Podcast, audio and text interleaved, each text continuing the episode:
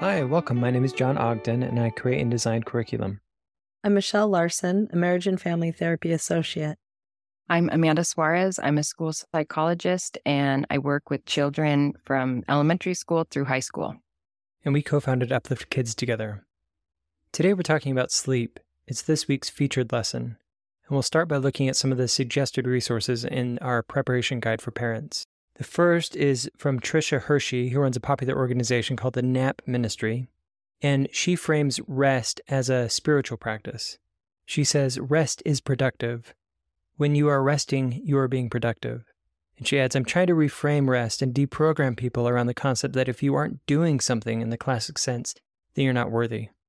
We also look at the work of Matthew Walker, who is a sleep researcher, and he says a number of things that are very helpful about sleep. He says, for instance, if you can't sleep, you should actually not stay in bed for very long. You should go to another room that's dim and just read a book. No screens, no phones, and only when you're sleepy, return to bed. And that way your brain relearns the association with your bedroom being about sleep rather than wakefulness.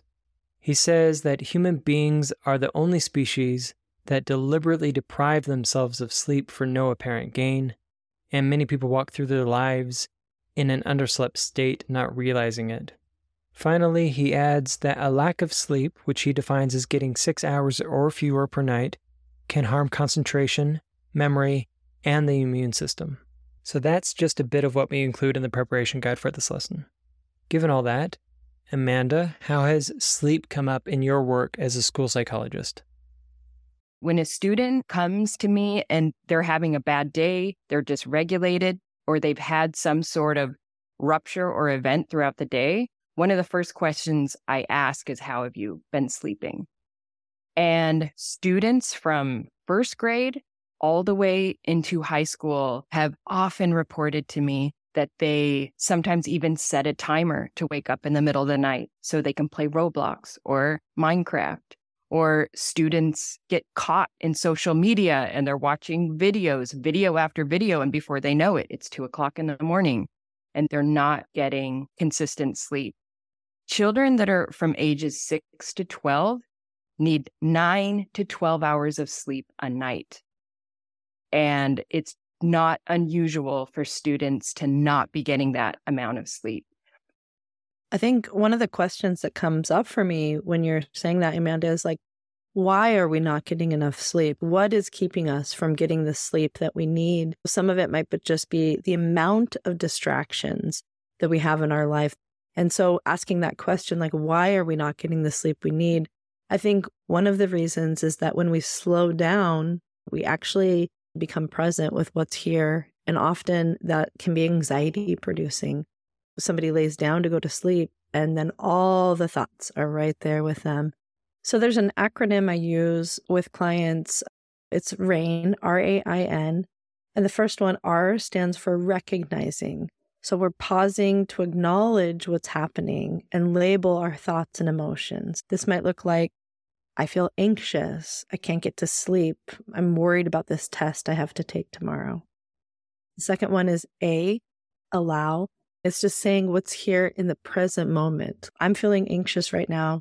I've felt this before. I know this will pass. The next one is I for investigate. So we can get curious about our feelings. It's being present in the moment with a real-time assessment, like, where am I feeling this emotion in my body? What's going on for me here? Like, my chest feels tight.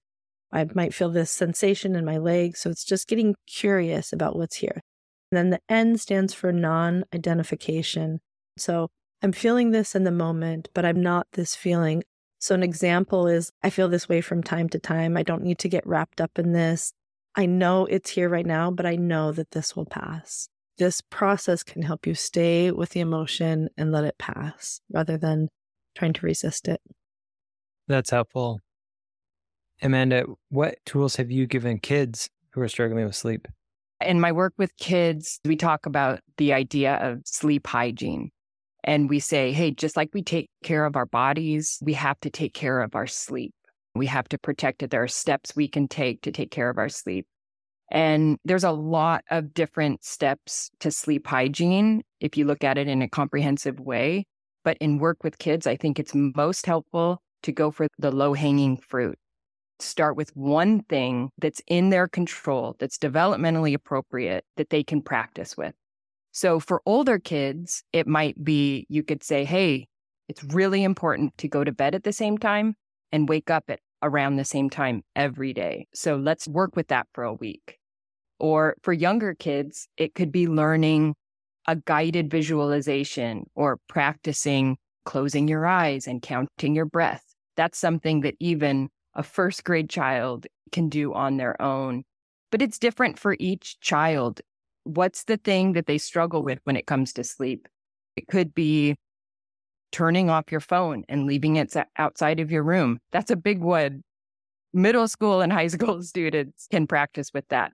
Another thing could be getting exercise or being outside sometime during the evening before it's sleep time. That really helps with sleep hygiene. So there are different things you can do, but when you work with kids, it's good to start with one thing that's in their control that they can work with to try and help improve sleep. Have you noticed any kids change because of improved sleep hygiene? There was a middle school student, and if at any point, if the student woke up in the middle of the night, they really struggled to get back to sleep. So they would pop up and play a video game or watch videos or something. And then it would end up, the student might then oversleep, miss the first half of school, not feel rested, or be more susceptible to conflicts at school when their body wasn't rested. And we worked on one thing at a time.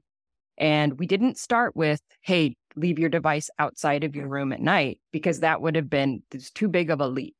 But the student always recognized, if I get some exercise, I sleep better at night. And so we started with that. And so I just became an accountability partner, you know, like, hey, how is that going with getting a burst of exercise at night? And so we would check in on it. And then we worked through other things, going to bed at the same time at night. And it was never perfect. This student would struggle at different times throughout the year. But by the end of the school year, this child knew the term sleep hygiene and knew what that meant, and had some awareness about what would help them get the best sleep. Yeah, I love sleep hygiene and routine, like actually really creating a routine with our sleep. And one thing that the research on sleep hygiene emphasizes is that beds are for sleeping. You don't fall asleep on the couch and then drag yourself to the bed. Like, you have a routine leading up to going to your bed. I think that's really important for kids, like making sure that they're starting their routine before they're at that point. They're so tired, they actually can't go to sleep. Emphasizing that you do all these things and then you climb into bed. Yeah, I love that, Michelle. It makes me think of a Zen story where a master says, when I'm hungry, I eat. When I'm tired, I sleep. And the student says, isn't that what everybody does? And the master says, no. Meaning that often when we're eating or sleeping, our attention is fragmented, especially today when there's so much to consume, not just in terms of physical products, but also in terms of content online, which is endless. So it can be difficult to let the dust settle after a day that's so full. And that's where spiritual parenting comes in. It helps families be fully present to whatever's here, including deep rest. So I don't know if that sparks anything for either of you, but I'd love to hear if it does. Just my personal experience, I grew up in a family that was all really determined and driven.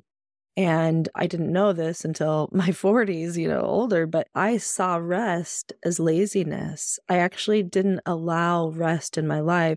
And so that actually ends up in burnout. So I couldn't ever find the balance because I didn't see the value in rest. I could only see the value in productivity.